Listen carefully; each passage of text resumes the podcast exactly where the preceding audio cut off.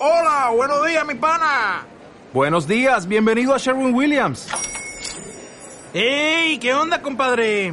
¿Qué onda? Ya tengo lista la pintura que ordenaste en el ProPlus app. Con más de 6.000 representantes en nuestras tiendas listos para atenderte en tu idioma y beneficios para contratistas que encontrarás en aliadopro.com. En Sherwin Williams somos el aliado del PRO.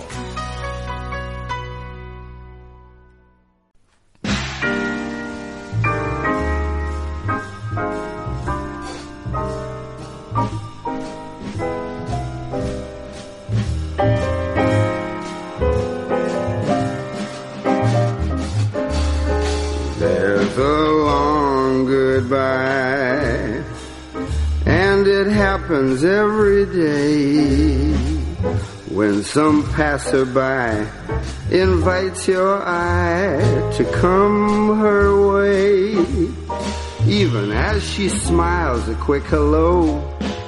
Hola, bienvenidos de nuevo. Esto es Efecto Fi. Aquí estamos otra vez para hablar de cine. Hoy tenemos un clásico, una de las películas más galardonadas de la historia. De hecho, está entre las 27 que más premios tiene, ni más ni menos que 7 Oscars se llevó. Y en realidad dan igual los premios cuando todo el mundo coincide en colocarla como una de las grandes de la historia. Veremos si piensan igual. Aquellos que hoy me acompañan, por ejemplo, un tío que le persigue la policía y ha decidido ocultarse aquí, Raúl González. ¿Qué tal? ¿Cómo estamos? Es Me- cierto que Sí, sí, me parece un lugar súper seguro. Por aquí no pasan ni las águilas. No, no entiendo el símil, pero está bien. Eh, ¿Has bajado por escaleras de incendio de estas americanas? Tuve que saltar, estaban bloqueadas. Sí, ¿no? El tuyo, vale. Eh, bueno, también ha venido una persona que se ha despertado fatal y ha tenido que lavarse la cara con hielo para poder venir, Matías Rebolledo. Muy buenas. Eh, muy buenas, Pablo. ¿Qué tal? Muy bien. Eh, la verdad es que sí. Todo me he venido con mi traje de gala, todo con tonos eh, amarronados Sí. y amarillentos para, para un poco también ambientar,nos ¿no? en el estudio. Sí. Un El poco estudio es vintage también. Sí, es, también es un poco como la película. Años 30, ¿no? Sí, sí, eso es bonito. Bueno, también ha venido alguien que se ha enterado de que por aquí se movía algo ilegal y ha venido a interesarse en Nacho de Górgolas. Buenas, pues sí, yo vengo a hacer la redada. Me encanta que todos asentís a mis mierdas. Nadie pone un pero. Hemos venido a jugar. Sí, claro, sí. claro. Y también con su traje nuevo, Jorge de Paz, aquí va el tío. Bueno, el nuevo. tío. Esta chaqueta tiene. Yo, yo te veo con esta chaqueta y digo, como este ya no, ya no los hacen. Ya, Como bueno. este señor, ya, qué maravilla. ¿Todo bien? ¿Todo, Sí, todo correcto. tirando? Vale, pues eso está muy bien. Y a los mandos detrás del cristal para contarnos los resultados de las carreras está Marta Gómez. Que, y bueno, y estoy yo también, que es, siempre es un punto a favor de cualquier programa.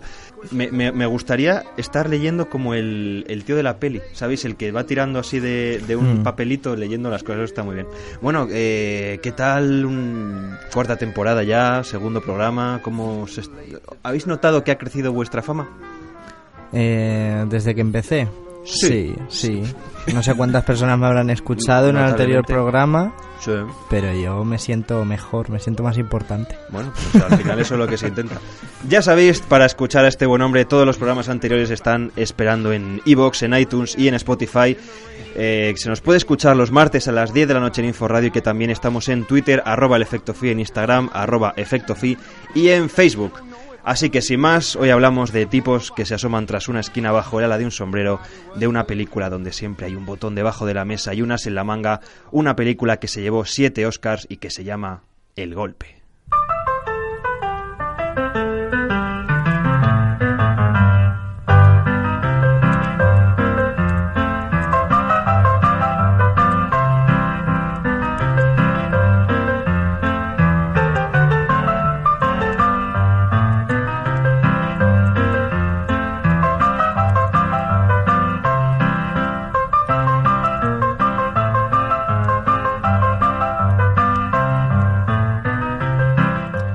El golpe 1973, dirigida por George Roy Hill. Aquí hay gente que la ha visto por primera vez y, y eso es una cosa que me interesa porque la primera vez que la vi me impactó muchísimo. Así que, por ejemplo, empezando por Raúl, ¿qué te parece el golpe?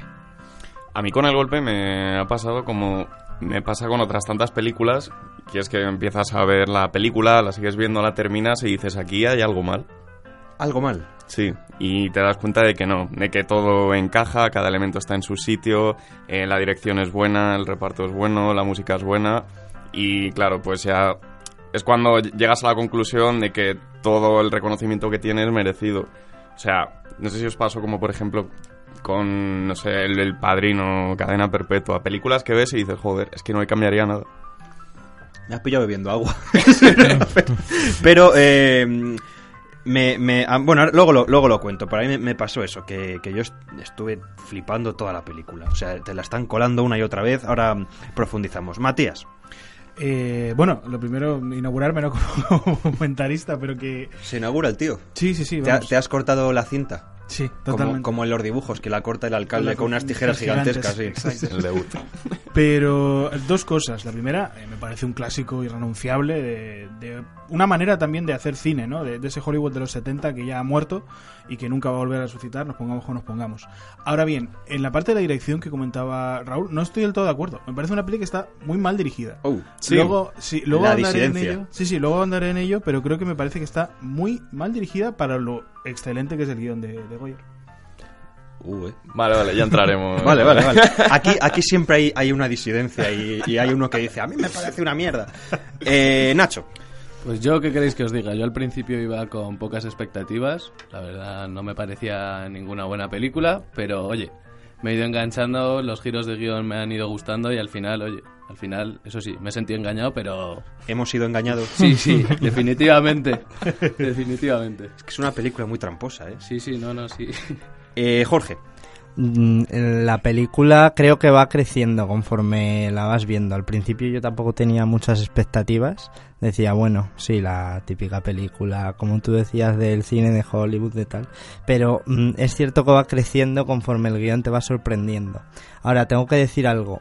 Eh, mm, yo creo que hay que considerarla en el contexto de la, de la época en que se hizo. Porque ahora sí que es cierto que los timos de la película están muy bien construidos y tal, pero sí que hemos visto timos muy sorprendentes, no sé, Ocean's Eleven, por ejemplo, y que quizás no están tan bien valorados y no entiendo por qué. O sea, quiero decir que mientras que el golpe se encumbra, sí, y no digo que sea de forma desmerecida, otras películas quizá no son tan bien valoradas. has venido a reivindicar quizá. Sí. Has venido con una A pancarta. Yo a favor en ese barco, o sea, si vamos a reivindicar Sí, sí, a yo también. Soderbergh, yo- yo a A mí, tope. el, el otro día que, que el, revisionado para el programa me recordó un poco a... eh, se me ha ido el título. Esta que sale Michael Caine. Me cago en leche. Que han hecho una hace poco. que Michael Caine es el, el joven y hay uno que es viejo. Que se están engañando todo el rato. Ostras. Atrápame si puedes. No, no, no, no. No. Que ahora han hecho una en los 2000 que Michael Caine es el viejo. Alfie. No, no, no. Y el joven es eh, Jude Law, me parece. ¿Alfie? No, no, no. ¿Tienen más de una película juntos? Eh, ¿Cómo has dicho que se llama? Alfie. Que No. Alfie, o sea, Alfie en la película original era Michael Caine. Y en el remake es Jude Law. Pero, ¿cómo has dicho que se llama? Alfie. Alfie. Alfie, ¿eh? Yo creo que no se llama así. Madre mía, nos vamos, a nos vamos a enganchar en esto y va a ser terrible. Sí, sí, Vamos a recurrir. Es una película ultra famosa y que se me ha ido el nombre. Vale, pues me pasa igual, sí, sí, era por eso. Eh, vamos a empezar hablando de los personajes, si os parece. Están eh, Robert Redford y está Paul Newman, que son dos gigantes del, del cine. Y, y me gusta cómo de alguna forma enfrentan a ese personaje que encarna la inocencia eh, y el impulsivo, que sería Robert Redford, contra la experiencia y el saber eh, los procedimientos de las cosas como Paul Newman, ¿no? Que de alguna forma es lo que eran los dos actores en ese momento, porque Robert Redford tenía la jauría humana y descalzos por el parque, eh, las aventuras de Jeremiah Johnson y poco más, y Paul Newman ya tenía un montón de películas a sus espaldas como eh, protagonista, y aquí juntan a eso, ¿no? Al, al veterano, la huella, y tú como, como Alfie. No, no, no, era, me estaba confundiendo yo. Ah, vale, yo es que, bueno, la es huella, que eso es. alguien lo, Alfie es de 2004 y es Sí. un es eh, Jude Law haciendo el personaje que hacía Michael Caine en los 60 entonces alguien pensó decir hostia se parecen un montón y funcionan bien en pantalla vamos a hacer una ellos juntos y esa es la huella La- pues eso decía yo, la huella. Bueno, ahora, ahora- ahora voy a ordenar esto. es de Kenneth Branagh por cierto un tipo interesantísimo pero bueno Eh, a, mí, a mí muy a favor de Kenneth Branagh. Ahí con su abrigo paseando por el por Dunkerque, el A tío. favor. A ver, esto está siendo un desastre para empezar. Esto, esto, esto tiene que mejorar. Los personajes. ¿No, ¿No veis un poco que enfrentan a tanto en la película como fuera a ese actor eh, que está despuntando con uno que ya es una leyenda y dentro del mundo del crimen también? Sí, sí, totalmente. O sea, quiero decir, eh, mm, por ejemplo, el propio eh, Robert Redford, que ya estaba haciendo pinitos en la dirección, luego debutaría con, con ese tremendo peliculón que es Tal como éramos, eh, no estaba convencido del todo de que Paul Newman fuera su, su contraparte, porque Robert Redford fue contactado primero para la película, porque decía que era demasiado joven, era demasiado guapo como para hacer de este mm, eh, de tener el culo pelado, ¿no? De este el personaje que hace que hace Paul Newman. Y la es, es el director es, es Roy el que le dice, mira, eh, ahora mismo eres un chaval, cálmate, eh, relájate. Que, que Paul Newman va a saber hacer el, el papel exactamente y bueno, al final parece que tenía razón. No te flipes, Robert. Exacto. Sí, la Estaba verdad es que en la cresta de la ola, totalmente. cuestionar un poco las capacidades de Paul Newman. Pero bueno, al final la química que desprenden ambos en pantalla es increíble. Y, y lo que se comenta, ¿no? Que es raro que pocas veces se les haya vuelto a ver más, que es solo en Dos hombres y un destino. Claro, que venían de hacerla y, y la verdad es que quedaron bastante contentos, pero ya te digo que en principio el personaje de, de Paul Newman iba a ser alguien bastante más mayor y, y la verdad es que es una suerte que al final pusieran, le pusieran el papel. De hecho, eh, estaban en Dos hombres y un destino en el año 69 y ahora en el 73 el golpe. eh, y luego tiene una cosa muy especial que es una de las parejas más icónicas del cine por dos películas. ¿no? Y, y es eh, se nota un montón la complicidad que tienen en la, en la pantalla, pero es eso, no es con dos películas y, y son se hacen memorables, ¿no? Eh, vamos a hablar, por ejemplo, de Paul Newman, que sale muchísimo menos que Robert Redford en pantalla, pero se lleva prácticamente la película, ¿no? No, no recuerdas que haga nada y sin embargo es como que le recuerdas todo el tiempo en, en la pantalla, ¿no? Es, eh, bueno, perdonad que estoy monopolizando el tiempo, pero en un, eh, digamos, en un análisis anacrónico e incluso sacrílego, si me permitís la palabra, en la última de Spider-Man, eh, Jake Gyllenhaal actúa media película haciendo que actúa mal. Y lo hace maravilloso. Para mí es lo mejor de la película. Actúa toda la película como un mal actor. Pues eh, con Paul Newman pasa un poquito lo mismo.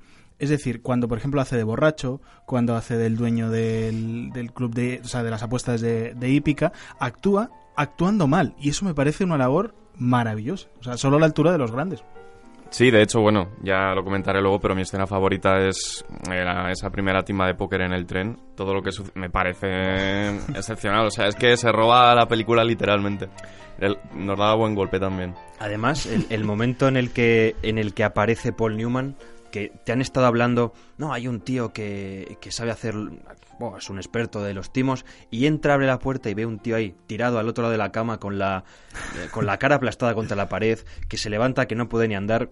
Me recuerda un poco a cuando aparece Yoda en, en Star Wars, que dice, no, es un maestro legendario, es la leche peleando, y es un, un bueno, es un teleñeco en realidad, ¿no? Pero se está moviendo ahí que no puede ni andar, y, y es un poco lo que te han estado contando, y luego ya sí le ves en acción, y, y me, y me gusta mucho eso. Y luego también lo que habéis comentado, ¿no? De cómo Paul Newman finge que se ha emborrachado. En la, en la partida de póker, eso me encanta porque llega, se empieza a echar ginebra por encima, así un poco por la cara, me enjuago, y en cambio, antes le has visto que de verdad es un borracho. O sea, de- no, no necesita actuar para eso, ¿no? Pero, pero es como, soy un profesional de lo que hago. O sea, yo me emborracho cuando vi- vivo en, en una casa, bueno, pues el, el tipo de sitio en el que vivo. Pero cuando estoy trabajando, eh, pues eso, me, me preparo, me, me visto, me, me pongo olores raros y, lo hago perfecto. ¿Cómo veis vosotros a Paul Newman en esta película? Pues a mí me ha gustado mucho. O sea, me ha- ¿qué quieres que te diga? Me, me gusta lo que habéis dicho vosotros, básicamente. Es un tío un poco dejado, tirado, que vive al lado en, en, pues, en un sitio perseguido por la policía, cerca de un carrusel. O sea, vive en condiciones pésimas. Cerca de un carrusel, por decirlo suave. Sí, sí, bueno. Porque, porque vive en un burdel con un carrusel. Bueno, Claro, vale, vale, claro, sí, sí. Pero entonces... Pero es, lo- es cierto que vive al lado de un carrusel. Es, es- Vamos es lo que digo, que para vi- vivir como vive me parece que su papel lo hace genial, como ese maestro que nadie sabe que es el maestro. Y hay que hablar también de Robert Shaw, que es este Doyle Lonegan, que es como el, el jefe mafioso, ¿no? Yo he venido principalmente aquí a hablar de Robert Shaw. O sea, me parece, primero, una tragedia que muriera tan joven. Mm. Quiero decir, murió cinco años después o seis años después de la peli. Y, y hay que empezar desde el principio. Es decir, cuando contactan a Robert Shaw para, para hacer la peli, estaba en otro rodaje y estaba en un hotel. Acababa de terminar aquella película, que ahora mismo no se me, se me escapa el nombre, y entonces, del alegrón que se lleva de trabajar con estos dos tipos, como Paul Newman y Robert Redford, se cae por las escaleras, Ah, mira. se rompe todos los tendones de la rodilla No se dejó. derecha. Sí.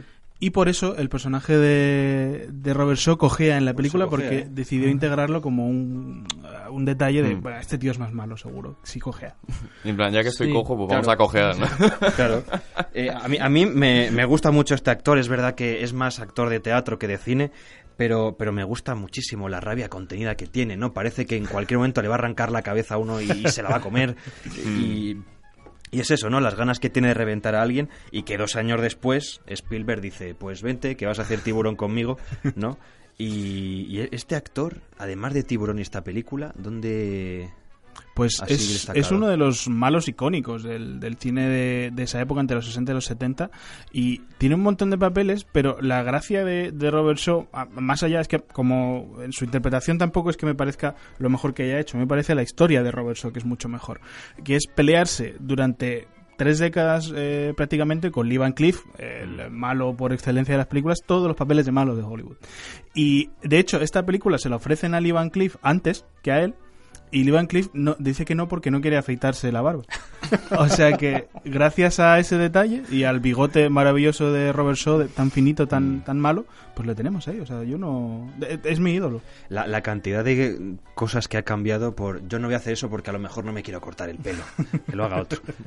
Yo creo, no sé si estáis de acuerdo, que Robert Shaw, el personaje de Robert Shaw es un malo cómico. En el sentido de que durante la peli, a mí por ejemplo no me logra dar miedo, digamos, ni res- bueno, respeto sí, porque sí que tiene autoridad y tal, pero más desde la comedia. Sí, como un malo tonto, ¿no? Mm, Sí, no tonto, sino que no le sale bien las cosas nunca. Yo ahí estoy en desacuerdo contigo Mm. en el sentido de que sí que primero nos lo presentan como pues un malo malísimo, además con una iluminación súper tenue, con el de espaldas, eh, apenas se le ve. La próxima vez que lo vemos eh, amenaza a uno de de sus subordinados diciéndole que si no se encargan de un estafador de calle pues que va a perder todo su respeto así que más les vale y yo creo que ya es cuando aparece Paul Newman en escena sobre todo con la escena del tren cuando ya es Paul Newman quien le come la tostada y es que lo humilla es que lo humilla entonces Sí. ya es ahí donde Sí, sí, sí, estoy de acuerdo. estoy de acuerdo que es cuando donde Robert Shaw ya pierde toda la autoridad y lo vemos que está enfadado, enrabietado y que ni siquiera puede acabar con él porque ahora le debe dinero, perdería su autoridad. Pero- y sí. Ah, perdona, pero es que y que entonces es ahí donde hasta entonces vemos que es el, el malo supervillano, pero ya vemos que entonces aquí además nos vale tanto como para alzar a Paul Newman y ver a, a ese profesional estafador y ver su modus operandi como para rebajar al personaje de Lonegan y, y ver que no sabe con quién se la está jugando. Claro, exacto. Yo creo que es un poco un retrato de lo que era el, Chica el eje Chicago-Nueva York de la época. Es decir, pesa más a quien parece que te has cargado que a quien realmente te has cargado. O sea, si vas al historial criminal de los grandes eh, capos de la época, realmente, bueno, jope, eh, a la mayoría les trincaron por asuntos extra sangrientos. Es decir, eh, problemas con la hacienda, problemas con la ley seca, nada que tenía que ver con los asesinatos o los pinchazos que habían dado en su momento. Luego, de, de Paul Newman, que lo habéis nombrado, en mi cabeza siempre está como que, que se la suda todo. O sea, va paseando por la película, pues abre el grifo, eh, se sirve una copa, se hace así un poco la chaqueta. Es como que está ahí, pues porque sí, como si pasara de todo. Y, y ese que es eso, es que se come la película. Y lo que decíais del personaje de Robert Shaw, no creo que sea tanto un malo cómico, sino un malo eh, maltratado, a lo mejor. Sí. No es vamos a ponerle de malo y que todo le pase mal. Que, que ahora le roban la cartera y claro, pues te hace gracia, ¿no? Porque él va tan de digno que, que le roba la cartera a una chica al pasar, que ahora te engaño con las cartas y encima me debes dinero. Pero si es que, o sea, lo peor es que él ni siquiera lo hace mal, porque muchas veces Sí, sí. incluso se adelanta la jugada de, de la cuadrilla. totalmente. Cuando tienen que montar la oficina de Western Union y etcétera. Lo que yo entiendo que nos quiere decir la película con todos estos es que además yo lo agradezco muchísimo porque no es una no es un diálogo, por así decir, ya preestablecido, en el cual ellos tienen su plan y va sucediendo todo según lo tenían planeado y todo bien, sino que muchas veces también eh, se tienen que adelantar a la astucia de Lonegan y, e ir improvisando sobre la marcha, pero es ahí donde vemos que efectivamente son aún mejores. Eh, me, me ha venido a la cabeza ahora una frase de que a ver si la recordáis de qué película era porque yo no lo consigo, que es eh, si se es honrado se es pobre toda la vida. No, nos- puede que no suene, pero me ha venido a la cabeza en relación a un... Es que en mi cabeza va todo muy desordenado, ¿vale? Lo primero que quería decir era que puede tener que ver el, el papel de este... De, el personaje de Lonegan con que dice que viene de... eh, Se sabe que viene de un barrio humilde, pero él hace ver que es de un barrio más rico para ganarse ese respeto y que de alguna forma esté eh, predestinado, no, no predestinado, sino que una vez has nacido en esta cuna no te vas a mover. Claro, que, yo creo que- que ya, ya eres, pobre y te van a salir mal las cosas. De ahí no vas a subir. La clave de eso está en la conversación, que es la primera, creo que, intervención de Robert Shaw, que es en el campo de golf, que le dice al secuaz, eh, mira a este tipo, es, eh, es- es- lo estoy mm, parafraseando, ¿eh?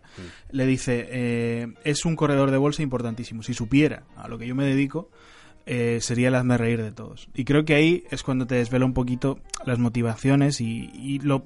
Y también te, la película te habla de lo bien escrita que está, porque con una Sí. simple frase en un campo de golf ya te ha escrito la mitad de la descripción del personaje. Y en relación a lo que estamos diciendo de, de que viene de un barrio mucho más pobre de lo que él presume, también esto se tiene en cuenta para los timos, ¿no? Que es una de las cosas eh, súper icónicas de esta película, que es cómo preparan los, los timos, ¿no? La carga psicológica y el análisis también que hacen de, de la gente, eh, porque, por ejemplo, siempre se aprovechan del malo, del más malo en este caso, porque al final todos son malos, todos son timadores, uno, uno roba más que otro, pero al final cada uno tiene lo suyo, y se aprovechan del malo porque peca de avaricioso, ¿no? Y con esto te, te generan ellos una simpatía que, que te pone inevitablemente de su lado. Y ya vemos como desde el principio con este hombre que dice sí sí yo llevo el dinero no te no te preocupes a un tío al que le han clavado un cuchillo dice se sube al taxi rápido al aeropuerto no entonces ya ya te estás poniendo del,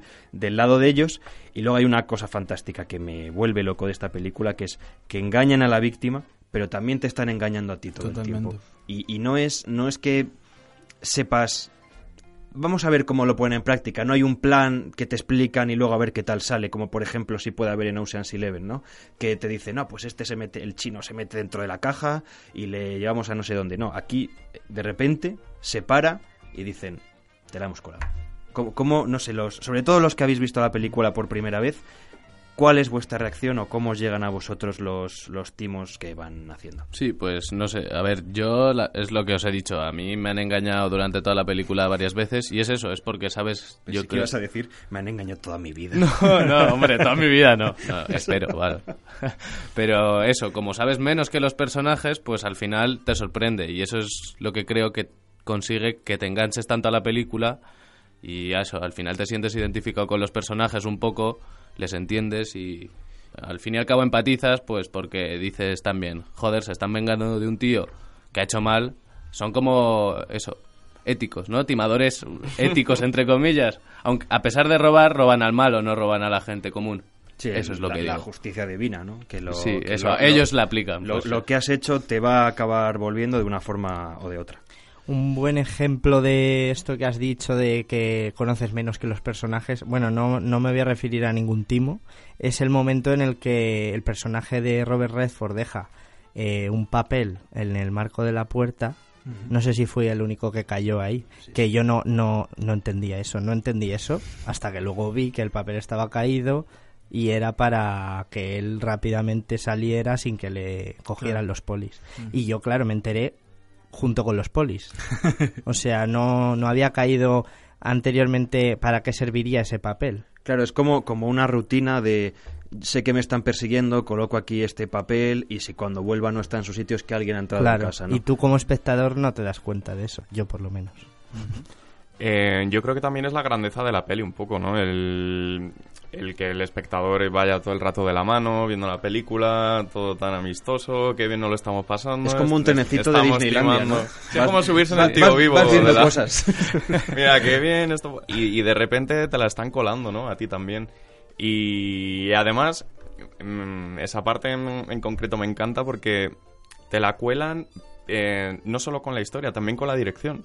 Porque si tú lo piensas, esa noche es en la que Robert Redford va, a hablar con Paul Newman y tiene una conversación y nosotros pensamos que le ha traicionado y que entonces se ha de estar sintiendo mal.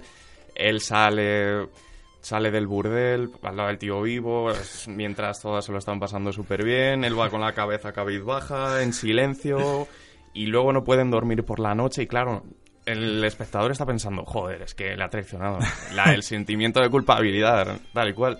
Ellos en realidad están súper tranquilos, porque saben que no hay traición, eso solo nos lo están metiendo así y solo con el montaje ya consiguen engañar a- al espectador, porque no hay ningún diálogo entre ellos dos en, en torno a eso, porque claro, ellos ya lo saben, es parte de su plan. Y aquí vamos con una mano de dirección maestra, solo con el montaje de las escenas. Te ponen esta musiquita por aquí, eh, la luz tenue, no pueden dormir y dices, madre mía, la que, la que le está liando. Como detalle, a mí me gusta en mis disertaciones eh, cinéfilas comparar esta película con Ahora me ves. Y ahora me diréis, eres tonto. Yo estoy muy a favor de Ahora me ves, ¿eh? Pues es que voy a decir algo, es un es, palo. es un barco ves, que ¿eh? capitaneo solo. Pues es que yo creo que deberías estar solo, más solo todavía. Porque eh, el golpe te plantea la, la duda constante de a ver cómo de listo eres. Y en cambio, ahora me ves, te dice todo el rato, a ver cómo de tonto eres. Porque las dos películas juegan escondiendo información deliberadamente, pero esta me parece que lo hace de una manera tan sutil y tan bonita de ver, tan bien desarrollada, porque al final es una película eh, tremendamente masculina. Quiero decir, el único personaje importante que sale femenino es Loreta, que es muy es, es, es crucial, pero es el único que sale. Entonces, juega con ese tipo de relaciones en las que no todo es explícito, sobre todo en el Hollywood masculinizado de los 70 y los 80, en la que los hombres son muy duros y están súper fuertes. Y entonces, lo que hace la película es ellos no hablan de esto por dos, por dos motivos. Primero, porque son machotes y segundo, porque son mafiosos. Entonces, nunca hay un motivo original o un motivo, no sé cómo llamarlo, primigenio, para enseñarte esa conversación. Entonces, es totalmente coherente que si tenían todo planeado desde el principio, con eh, los botes de ketchup incluidos, no hablen de ello. Claro, la, la única vez que les vemos preparando algo es cuando, cuando están eh, analizando un poco la psicología del tío al que van a timar y le dicen, no, a este no se le puede pillar porque ni fuma, Claro. ni bebe, ni va detrás de las Las faldas, faldas. encima siempre juega solo, excepto al póker, porque jugar al póker solo es un poco extraño. Eh, dice, sí, mira, porque este tío viene eh, de un barrio más pobre de lo que dice, Claro. eso le puede haber creado un complejo de inferioridad, por ahí un poco le podemos pillar. Claro, por eso me parece tan importante la comparación entre el, el personaje de Robert Redford y el de Mark Ruffalo, por ejemplo, en Ahora me ves. Porque el de Mark Ruffalo se rompe igual tres veces durante toda la película. Se rompe a, a- a, mm, detallar sus motivaciones y demás. Robert Redford no, porque Robert Redford es un hombre de los 70, ambientado en los años 30, que nunca va a tener que decirle a su compañero de crimen, tío, lo siento, chat ya. ¿Sabes? En plan, nunca va a ocurrir. Emojis. Eh, de- Ah, bueno, sí, si- perdón. siguiendo un poco, además es que ni siquiera sabemos exactamente la de Paul Newman, más allá de que Claro. dice de que merece la pena hacerlo y ya. y tú puedes entender, vale, por dinero, por el rebustillo del timador, de lo que sea, pero es justo lo que dices. No, cuidado que si lo hacen por algo, ¿eh? La, al- la venganza, ¿no? uno, lo uno, no- uno por la venganza y otro por... Y tú dices, ¿tú por qué lo vas a hacer? Porque es algo grande. Claro, pues eh, ya te he hablado de, de Paul claro, Newman. Claro, eso es. Y, y luego también cómo eligen al- a la cuadrilla de la que se van a rodear, ¿no? Que hacen prácticamente un casting Sí, sí, que, que dice uno, no, yo, yo sé hacer el acento inglés. Y dice, vale, ví- vístete, no, traigo mi propia ropa. O sea, son, son eh, profesionales de, de esto, ¿no? A, a- y a mí me encantó eso porque, una vez más, demuestra que el guion está escrito perfectamente porque solo poniéndote un tío diciendo que es especialista en hacer el inglés y que no le tienes que dejar nada porque ya viene con su maletín, ya te está diciendo que van a trabajar con 30 tíos todos profesionales y que ahí no va a haber ninguna fisura. Y eso es lo que me encanta de la peli porque es un guion que con muy poco te da mucha información y entonces ahí ya, por ejemplo, tú ya estás despreocupado. En plan, esto no va a fallar. Aquí puede entrar, hablar con quien quiera, a la casa de apuestas de Épica, pero ya tú ya das por hecho, ya vas con la tranquilidad de que es un equipo de profesionales. Y eso es solo con una frase, en realidad, porque más allá de eso no sabemos la- el nivel de la, o la calidad de la infraestructura o de la gente de la que disponen. Bueno, a mí otra cosa destacando este momento también es eso, ¿no? Como haciendo el, el casting para la película, ¿no? Es como una película dentro de una película. Y a mí eso es un elemento que me ha gustado Me ha gustado bastante. Claro, es- como- es, un teatrillo que montan ahí donde está todo medido al, al milímetro. Hay gente que simplemente tiene que estar sentada, Claro. pero otro tiene que, justo en el momento en el que el tío va a cancelar la apuesta, tiene que bajar la ventana y decir, no, ya ha empezado la carrera. No, está, está todo tan preparado. A mí es eh, el punto que la veré 50 veces y me siguen engañando, que es después del hombre del bigotillo inglés está el que se lleva con el policía, con el supuesto policía que nos están metiendo toda la película. Y este tipo primero se tapa la cara porque tiene la cara amoratada de que le han dado un golpe, claro. Y luego eh, va fallando constantemente. Primero falla el casting porque va amoratado a una cosa en la que supone que que ir súper serio y súper bien y luego eh, falla en el timing de, de su intervención y está todo el rato como sollozando y además es el encargado de interactuar directamente con Lonegan. Entonces, es el pu- dices, aquí está el punto débil, aquí está el eslabón perdido de la, de la cadena y aquí va a fallar el plan. Y al final el tío lo hace perfectamente. A mí, la vez decimosexta, que creo que será la que la he visto para el, para el programa, me han seguido engañando por ahí. A mí me engañan siempre con, bueno, eh, sí, en realidad sí, con, con el final. Yo digo, yo digo, ahora, ahora vamos al final, eh, pero yo digo, se lo carga. Como no la veo evidentemente una vez al mes, siempre, no sé, es que está tan bien hecho que hace que, que- que te vuelven a engañar, ¿no? Eh, quería preguntaros por todos los timos que tienen, ¿cuál es el que más os gusta o el que más os sorprende o el que más dicen cómo me la han colado? Os, os recuerdo, a ver, tenemos el primero, el de la cartera del callejón. Eh, Tenemos el del póker del tren, que es el, es el que más gracia me hace, porque es- luego encima le vacila diciendo, eh, cuidado con este, que tiene fama de no poder pagar sus deudas. luego tenemos el del local de apuestas, cuando lo montan por primera vez. Luego el cambiazo del despacho con el pintor, que eso me hace muchísima gracia, que le, le coge el interfono y le dice, oye, cancela mi cita de las 5. Y los otros se quedan, ¿qué me estás contando? Y cambian las fotos de atrás y todo. Y tenemos el del local de apuestas cuando hacen lo del medio millón y lo último del, de la policía del FBI. ¿Cuál es el que más recordáis o el que más os ha gustado? El último, policía del FBI. Era el que menos me esperaba y el que el que más triunfal acaba, digamos, cuando lo finalizan, todos están flipando con lo que han hecho. En cambio, el resto de timos son también flipantes, pero como que sabían que podían lograrlo. En el último tenían miedo, porque dudaban. Claro, ahí van el, el timo máximo ya para terminar y de repente te cae otro que claro que no te lo esperas. ¿Vosotros? A mí el del póker, sin ningún tipo de dudas. Me parece el más icónico, no es el más sorprendente. De hecho, termina el remate es un poco burdo, quiero decir, nunca vemos cuando cambian las, las cartas para tener eh, un mayor valor en la mesa. Pero me parece el más icónico por el punto en el que hay tres focos de atención. Es decir, tienes las cartas de Paul Newman, las cartas de Robert Shaw y eh, tanto los eh, secuaces de Shaw como el eh, revisor este que está todo el rato eh, vigilando la partida. Entonces son tres y medio, casi cuatro puntos de atención en una misma escena de dos por dos en los que estás todo el rato tenso de decir qué leches va a pasar lo siguiente. Eh, bueno, la, a mí mi favorita es la del tren, como he dicho. Además, me encanta también lo que remarcaba de que en la composición siempre que un personaje se presupone que está en inferioridad, ya sea de poder o moral, siempre hay una persona detrás vigilándole o casi siempre durante toda la película.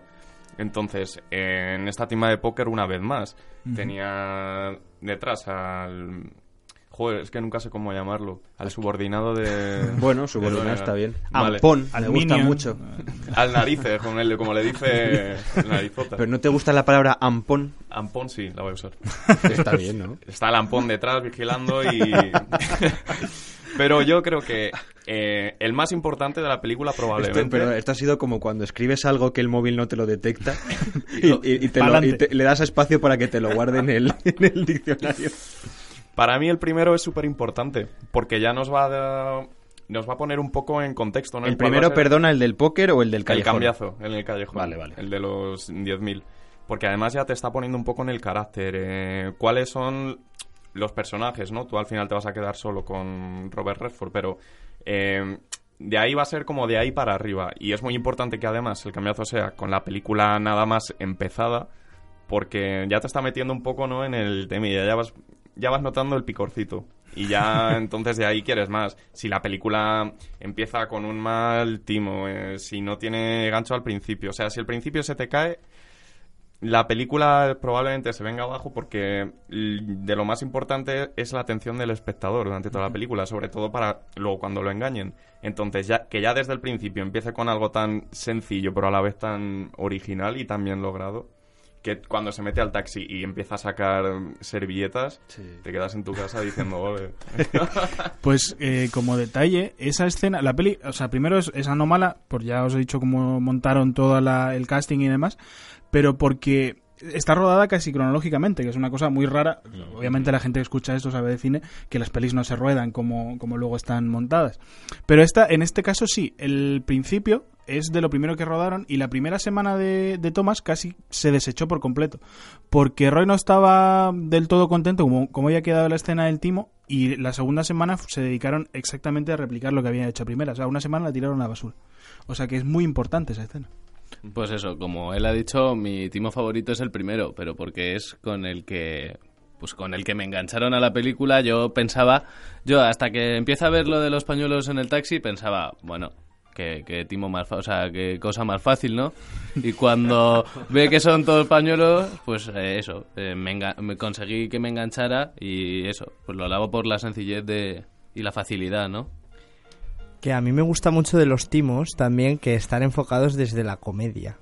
Mientras que otras películas eh, los enfocan desde la tensión, a lo mejor, de el suspense. Estos siempre son como, no sé, como un truco de magia que te sorprendes y te ríes, ¿no? O Sí, sea, tiene, tiene mucho de, de comedia y además de y además ha perdido el malo.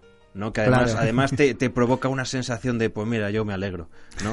Pero, pero ser muy cómico, es como que, también porque no se lo están tomando en serio casi en ningún momento, porque llega Paul Newman por el, eh, por el pasillo del tren y va el tío andando tan tranquilo, se pone así delante de la puerta, respira, llama y ya entra eh, bailando.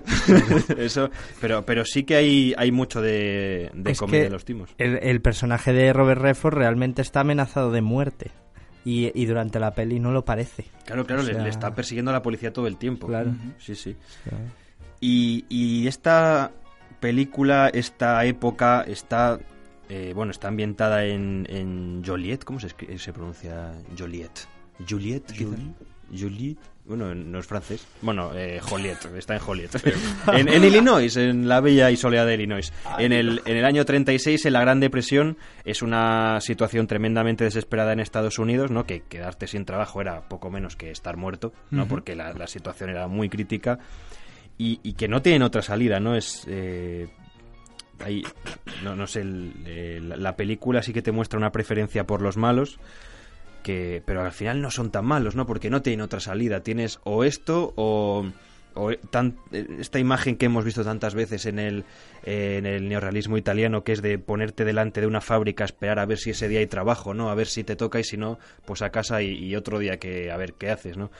Bueno, sí que te enmarcan esta película en ese año 36. De hecho, vemos a Newman con un periódico, ¿no? Sobre la guerra civil. eh, de los de los rebeldes toman, no, no me acuerdo, Aragón o no, no, no sé qué, qué sitio ponía. Y también te enfoca este negocio ilegal del alcohol que, que estaba ya, te- que de hecho había acabado y que ahora lo que toca es el juego, ¿no? Eh, ¿cómo, ¿Cómo es esta, esta época, esta gran depresión, todo esto que, que genera para que se den las circunstancias de la película? A ver, bueno, la época en 1936 en Estados Unidos había como un 25% de paro, que para que lo que entendamos es 30 millones de personas paradas en la calle. Entonces yo creo que es por eso por lo que la gente para conseguir llevar comida a casa tiene que recurrir a este tipo de estrategias, ¿no? Los mafiosos además estaban en auge, pues eso, lo podemos observar durante toda la película, ¿no? El tipo de mafiosos que había, la mafia italiana, y luego cómo amañaban las apuestas. Y bueno, eso, eso se debe a la crisis del 29, del martes negro que conocemos todos, que ese día se perdieron 50.000 millones de euros. Y bueno, todo Estados Unidos quiebra por eso. Y de ahí al mundo. Y claro, luego Ahora- lógicamente las consecuencias fueron mundiales. En España y en Europa surge el fascismo debido a la crisis del 29. Vamos, uno de los motivos. ¿eh? Y además, es que eh, lo que decías de los mafiosos, no hay en toda la película un solo personaje que no tenga relación con algo ilegal. O sea, no hay, no hay. Aparece una camarera, pero también está metida en, en esto, ¿no? Todos los personajes están relacionados con esto.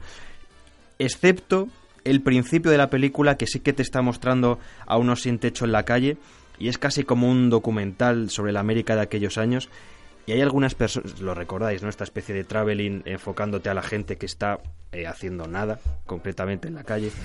Y, y hay algunos incluso que miran a la cámara como si estuvieran diciendo, los pobres seguimos aquí, sabemos que nos estáis viendo, ¿no? Y esto tiene también mucho que ver con que, bueno, las, hay veces que las cosas no pasan simplemente porque sí, y en este caso tampoco ocurre, ¿no? Hoy, hoy estamos hablando aquí de esta película gracias a la moda que surgió a raíz del éxito de Bonnie and Clyde en el año 67, y durante los siguientes años los estudios empezaron a poner dinero en todo lo que tuviera relación con los años 30 y 40, y sin ello seguramente no tendríamos películas como El Golpe o, o El Padrino.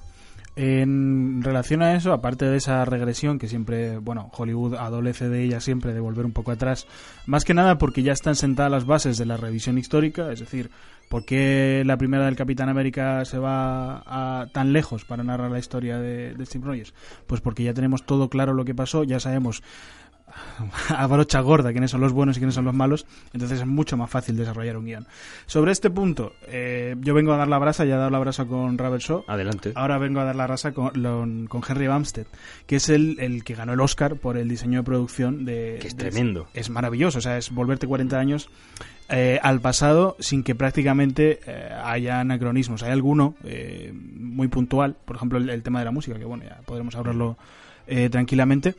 Pero, pero este tipo es, es- es excepcional. O sea, para que os hagáis una idea, aparte de ganar dos Oscars, pues eh, Vértigo, una tal película. Sí. No sé si os- si os suena. Me suena. Pues el diseño de producción es suyo, eh, Mystic River, estoy leyendo de eh, directamente, eh, Mataron Ruiseñor, eh, Asalto al último tren, mm, es que de verdad, o sea, cuando llegue septiembre, por Dios, o sea, casi todas las películas que ha, que ha diseñado, que ha hecho el diseño de producción eh, estamos hablando de clásicos eh, del cine. Entonces este hombre lo que tiene muy claro es que quiere volver a esa época de inmediato. ¿Cómo lo hace? Copiando los titulitos que nos abren la película directamente de los títulos que separaban los periódicos. Es decir, las letras que vemos de eh, el principio, el setup, eh, el golpe en sí, todas las cartelas que nos dividen son eh, copias prácticamente de los títulos de las cabeceras de los leads que partían los periódicos de esa época.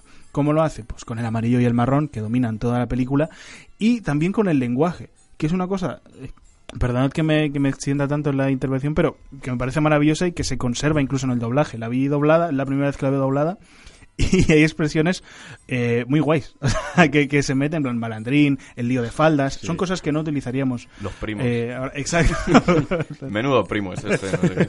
Sí, en, en- en doblada evidentemente se pierde un poco de eso, pero sí que en la, en- en la versión original tiene ese slang, ¿no? Que es la forma de hablar, eh, digamos, macarra de los años 30 y que además ya no se entendía en los años 70. Claro. N- No es como decir qué primo es este, es este, ¿no? Que es, dice, va, eso lo decía pues, a lo mejor mi padre, ¿no? Pero, pero, pero es que en los años 70 no se entendía esta forma de hablar y tenían que encontrar esa forma de, a través de la imagen y un poco lo que estamos diciendo, eh, saber a lo que me estoy refiriendo, ¿no? Y además hay una cosa que me gusta muchísimo que es que los timadores solo la emplean entre ellos, porque son gente de la calle, gente de los barrios bajos, y cuando actúan ante su víctima hablan normal. No es como un niño que al llegar del colegio con sus amigos, delante de sus padres, no dice palabrotas, ¿no? Es como mientras estamos actuando, hablamos normal, no utilizamos esta esta jerga. Y está hablando Matías ahora del, del diseño de producción, de ese toque retro, y yo creo que aquí hay que hablar de la fotografía, ¿no? Que toda la imagen es como una postal que a partir del título, una postal que de repente cobra vida,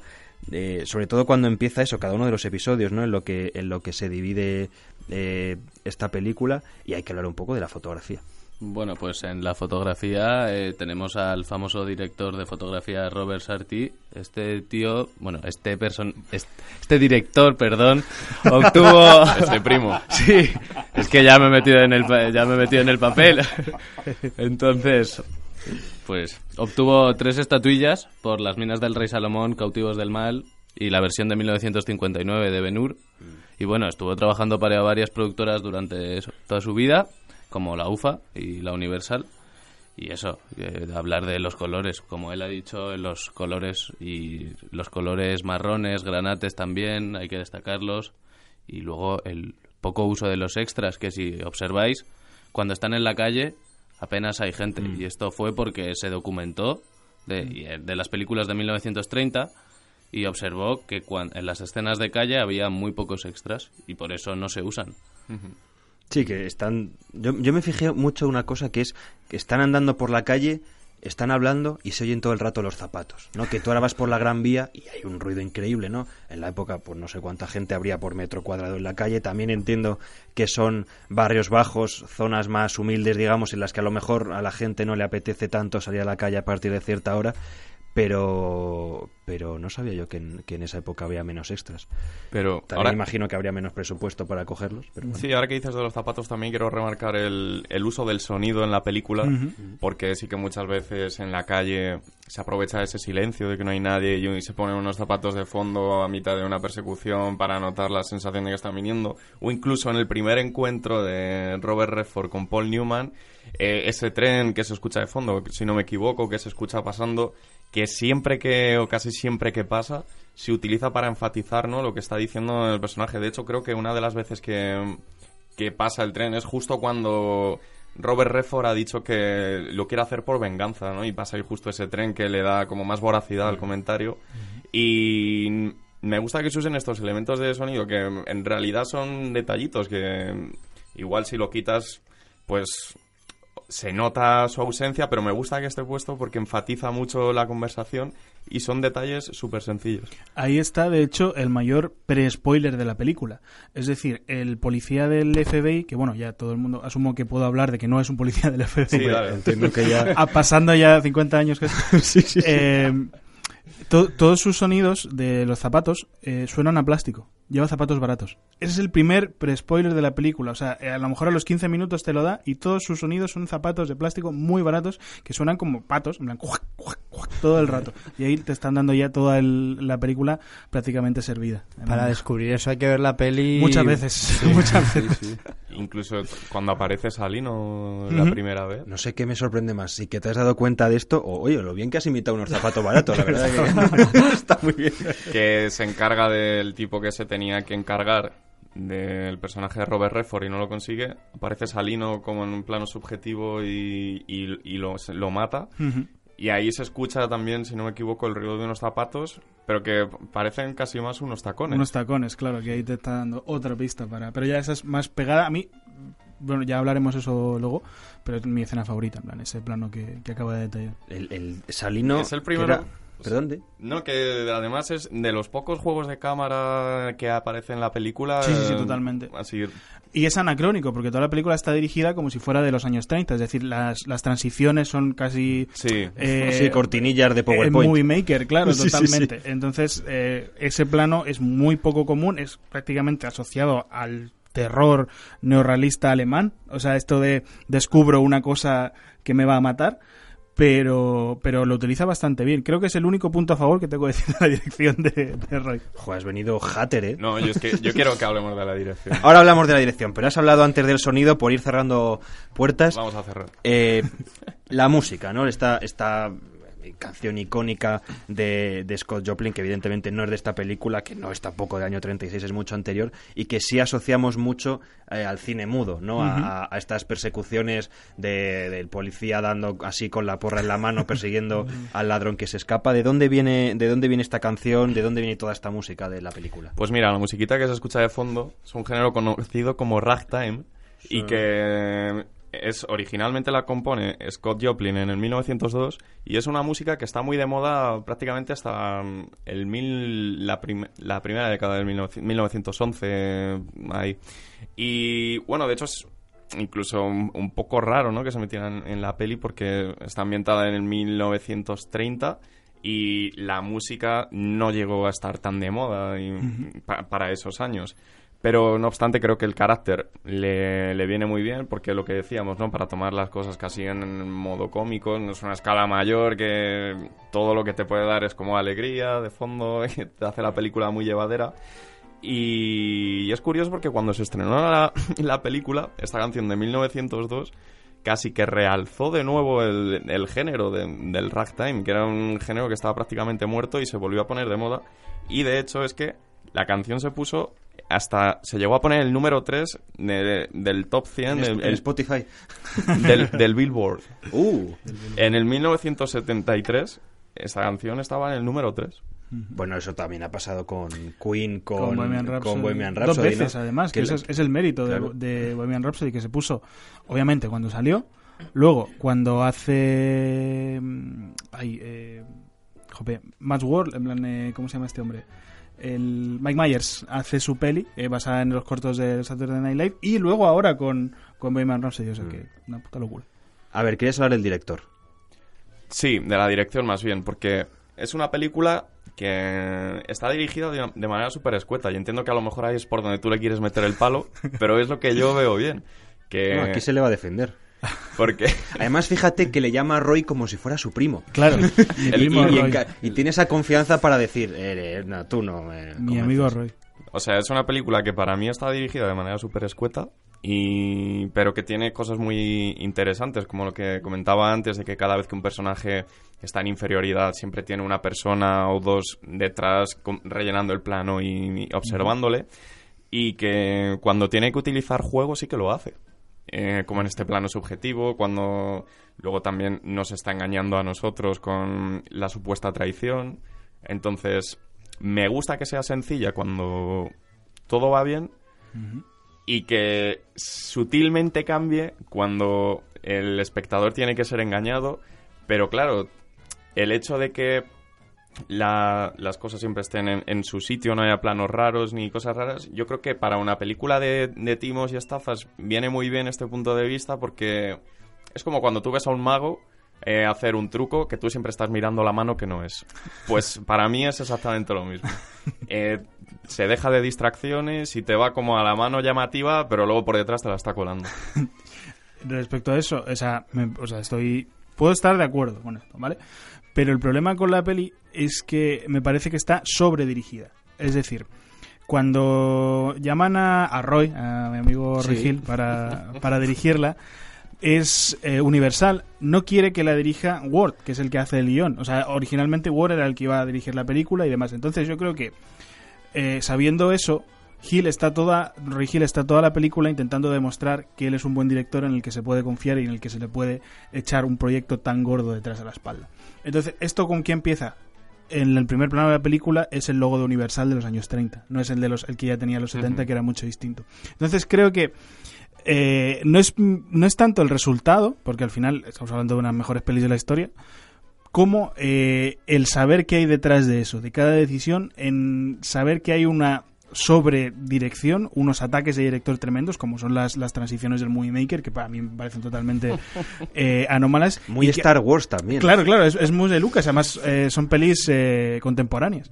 Entonces, eh, eso, me duele un poco y también me duele un poco el final, que es una película en la que todo el rato están intentando medir la inteligencia del, del, del espectador, por eso me parece tan buena, porque asume que el espectador es al menos tan listo como el que ha hecho la peli, en eso, en eso estoy muy a favor, pero termina con un remate, con un gag muy de la película, que, pero me parece muy desacertado, que es este circulito de eh, ha nacido una, una Ah, amistad y nos vamos sí. alejando. Y me parece un ataque de director tremendo. O sea, es como cuando, yo qué sé, Guardiola eh, te ponía cinco centrocampistas, pues igual, aquí te remarca el círculo delante. O sea, Esto no lo he visto venir. Sí, sí.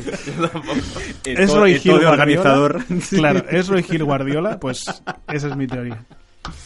Joder. Ay, esto no lo vi venir. Eh, A ver. a- a- yo tengo un plano que me gusta mucho, que es cuando, cuando Paul Newman se la cuela a, a- el personaje de Paul Newman a Lonegan y le dice, va a venir un, un, un esbirro mío a pedirte el dinero. Ahora viene. Y se presenta ahí eh, Robert Redford y lo que decís vosotros, ¿no? Siempre hay uno detrás que te está vigilando la espalda para ver lo que haces, ¿no? Entonces llama a la puerta y se gira, hay un tío que le saca 19 cabezas y vemos la cara de, de Robert Redford, exactamente la zona de los ojos entre los hombros de, del- de este matón y el sombrero. Y se coloca ahí exactamente los ojos, que es como estoy encerrado por arriba y por abajo, a un lado está este tío, a otro lado está la puerta. Eh, ¿Dónde me estoy metiendo? No, me, me gusta muchísimo porque lo encuadra de tal forma que, que no sé, se me, se me Sí, quedó sí. bastante grabado. Sí. Yo estoy de acuerdo con lo que has dicho de, de la amistad, de que al final lo- te, lo, te lo presenta como que son súper amigos. Y es cierto que a lo largo de la peli yo no, los- no les he visto tanto como colegas, sino de, de forma circunstancial se han unido por intereses, bueno, por la venganza, por... ¿Cómo se llamaba el personaje del principio? Pre-Morgan Freeman. En mi cabeza Sí, siempre sí, es pre-Morgan. él. Bueno, Luther. Luther, Luther, Luther, le llamaremos eso. Luther para llamarle por Eso. Sí, sí, sí. Por Que la además, venganza. además es el padre del hombre que pone voz a Darth Vader. Sí. Ah, de James L. Jones. Sí, señorito. Ah, pues mira, no lo sabía. Me da la sensación de que están unidos de forma circunstancial por él, por vengar su muerte o por lo que sea. Y luego al final te los presentan como que se han hecho amigos. Mm. Y bueno, no sé, a ver, respetable, no sé.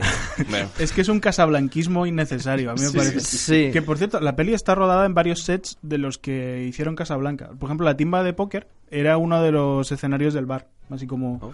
como no, puntillita. Buen vagón de tren me colaron ahí. Eh, no, los personajes no son en realidad colegas en el sentido de amigos, pero sí son colegas en el sentido de compañeros de trabajo, ¿no? Porque Sí, están claro, al final sí. están haciendo un trabajo juntos. Una juerguilla se pegarán.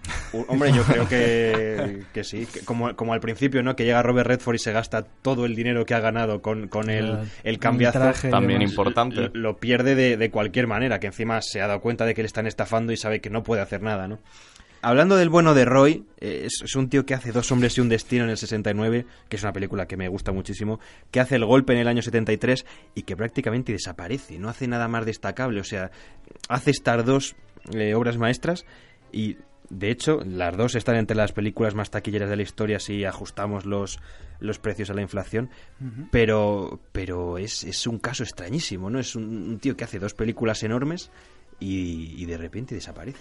Es que yo creo que se trata de un caso grave de ostracismo obligado. Es decir, eh, Roy Hill es el tío al que acudir del, del Hollywood de los 70. Es decir, cuando tenemos un proyecto sumamente gordo que sabemos que va a hacer mucho dinero, eh, vamos a él. Universal por eso va con él. Él es la primera opción. O sea, nunca... O sea, consideraron a Ward por ser el escritor y él tenía muchísimas ganas de dirigirla, pero no van a él por eso, porque no tiene el peso necesario para dirigir esta película. Entonces, cuando tú te esfuerzas tanto en ser el hombre al que acudir, en ser el, el- el- digamos, El comodín. claro, el comodín del público de las de las grandes eh, industrias en los 80 cuando un tío, por lo que decíamos, mm, eh, cualquiera te monta una peli con eh, cuatro duros, ya no eres necesario. O sea, digamos que el- la, la autoría llegó a Hollywood 25 años después, pero a través de grandes ínfulas de grandes directores nos permitió hacer películas con un poco menos de presupuesto y sin ceder a las exigencias de la, de la productora en este caso. Entonces, creo que su caso es paradójico del director que dejó de ser útil. Claro, que no es, no es un caso como Michael Cimino, que de repente No, claro. se la pega con una obra que, que revienta una empresa, una productora y desaparece. Aquí es, eh, es otra forma de venirse abajo, de alguna manera. Y también decir que yo, por lo menos en mi opinión, eh, esta película es, es increíble, ¿no? Ya lo estamos comentando, pero creo que tampoco es que Gil sea el mayor culpable de esto. Claro, exacto, o sea, sí que estamos de acuerdo en que sí, vale, muy buena mano, eh, siempre que se le necesita se le llama, pero yo esta película tiene otros factores que yo destacaría que la hacen ser lo que es por encima de la dirección. Por ejemplo, el guion ya me parece que... Es media película y Sí. más. O Sí, sea, sí. es un poco como tres Es que anuncios e- en las afueras. eclipsa la, la dirección un poco para mí. Entonces, em, puedo entender lo que le ha pasado a Gil, porque es que Estamos hablando de Gil en películas de mafia, o sea, al final todo va un poco relacionado. Sí, pero que lo puedo entender porque tampoco ves unos detalles de dirección súper locos que dices, madre mía, este hombre. que- Claro, no inventó nada, esa es la Eso, ahí es, gracias. La frase que estaba buscando. Pero la cosa es eso, lo que Vaya vuelta de- por rotonda sardado hasta llegar, ¿eh? en, en términos de guion me recuerda mucho a tres anuncios a las afueras. Es decir, es una peli que es todo guion, el guion es maravilloso. Y entonces, a poco que no seas muy tonto, la película te va a salir bien. Hombre, joder, con Robert Redford y Paul Newman al final un poco más fácil lo tienes, ¿no? Eh, ya para cerrar con el tema de dirección y con estos dos actores en concreto, que como hemos dicho antes solo tienen dos películas y que automáticamente se convierten en una de las parejas más famosas del cine, da lugar a momentos mágicos como ese eh, plano contra plano del final entre Redford y Newman, donde se mira el uno al otro como diciendo, pues ya está, ha salido bien, ha salido como lo habíamos planeado y no sé, me parece maravilloso, ¿no? Esa, esa química que, que consiguen dos actores, ¿no?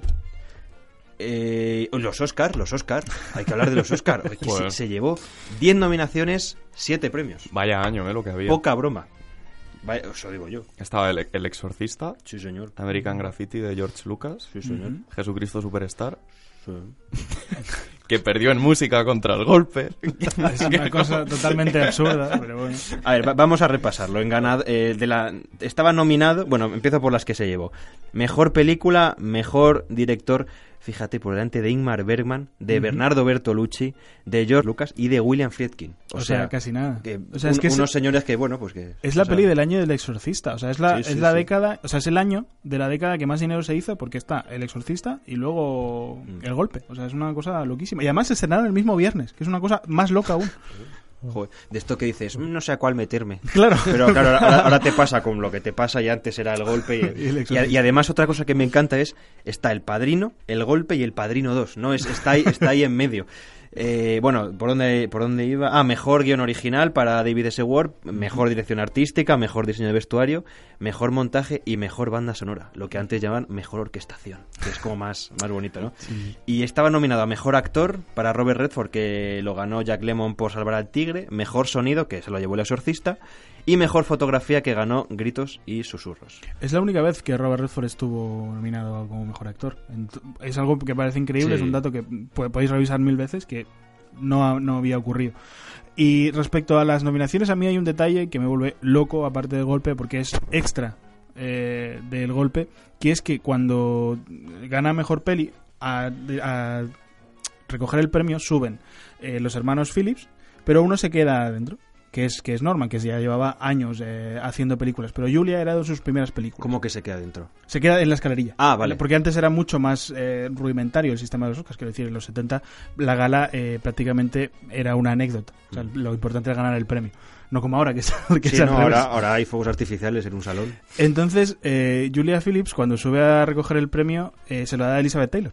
Y le dice, eh, pues eh, para una chica de, creo que es Missouri, creo que sí, no me acuerdo que es Missouri.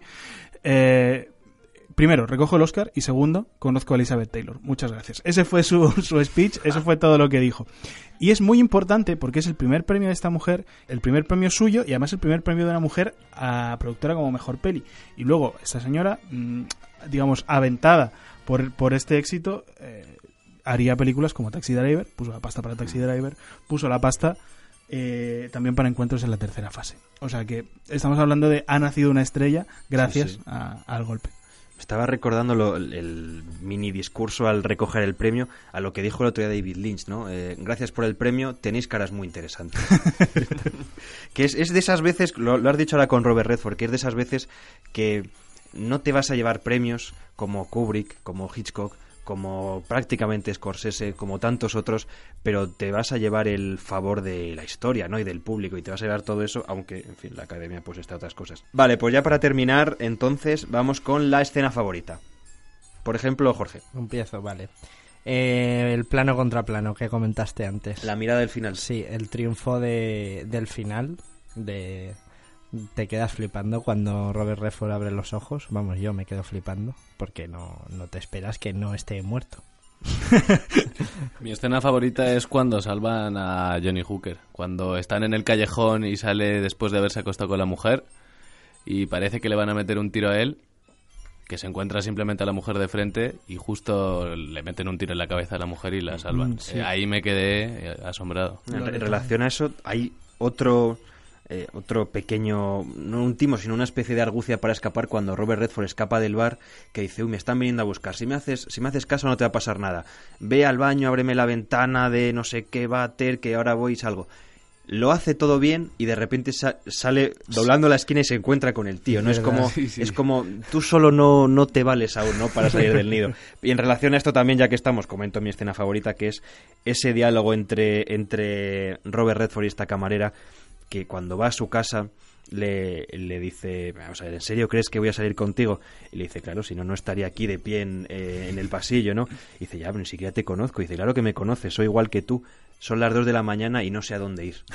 Me, me- me gusta muchísimo esa frase, ¿no? Y luego, fíjate, otra argucia, otro, eh, otro truco, otro timo, cuando no te lo esperabas, ella es el agente salino o el, el, eh, mafioso salino que han mandado para, para terminar con él.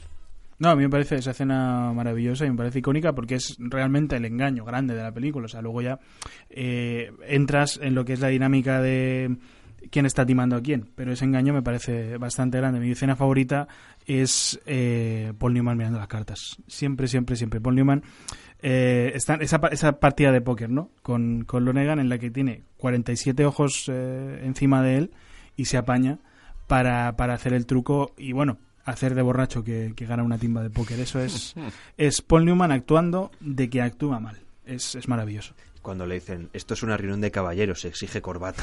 Y llega el tío ahí medio guarro. Sí, sí, sí. Eh, yo me reitero, es mi parte favorita de la película. Creo que se llama El, el gancho, justo ese- toda esa parte del tren donde vemos como Paul Newman se come la escena, como le- la corbata que le dan, luego se está limpiando los mocos con ella. Es, es- es increíble.